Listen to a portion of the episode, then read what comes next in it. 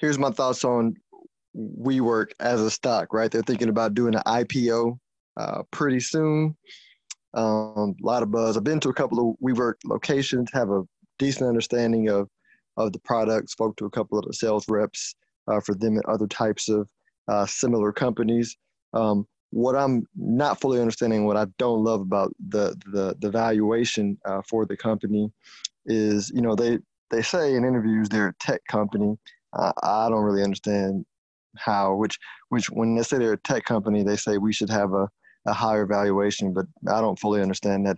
Secondarily, they for me, it's just the regular nuts and bolts business, right? You don't have to be super complex to understand that it doesn't take a genius to raise money from venture capitalists, go buy out leases of really in really expensive parts of town, and then lease them out to subtenants um, and lose money doing that, right? So you know, so you're, and I'm doing air quotes, you're growing a lot by taking out a lot of expensive tenants, subleasing them out, um, and still losing money, right? And and now when you look deeper into what they're doing, they're trying to expand into uh, different businesses to um, potentially uh, make some money. But if you really pay attention, they're having a hard time uh, raising money uh, for this for their latest round. So they're going to start doing some some debt. And let me backtrack. What you, what you guys also have to understand is how venture capital work. Typically, these companies will raise money for a ten year period of time, and and if and they they almost have to exit. Um, um, out of it to, to give their investors the, a, a good return uh, in that 10 year period of time, right? So if they can't raise money from some other private market buying them out, which there's been a crazy amount of money that's gone into WeWork so far, then they have to unload on the, the, the public markets.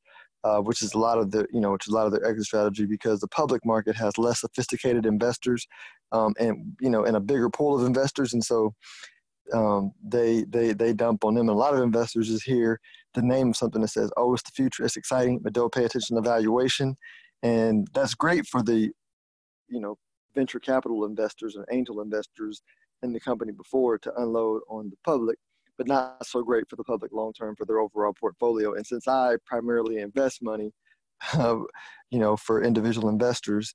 Um, you know, I'm I'm not a huge fan of what they're doing. So my opinion, my two cents, I don't like the company. I, I don't like companies in general that are losing money, but I really don't like companies that are I don't consider really tech companies.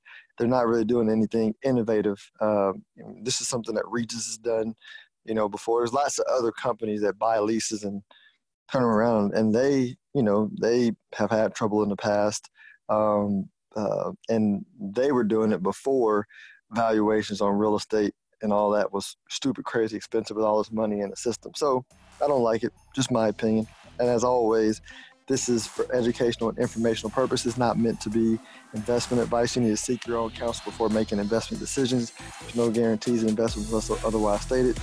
Uh, seek out a professional um, advisor or tax professional before making any uh, investment decisions. Y'all enjoy your day.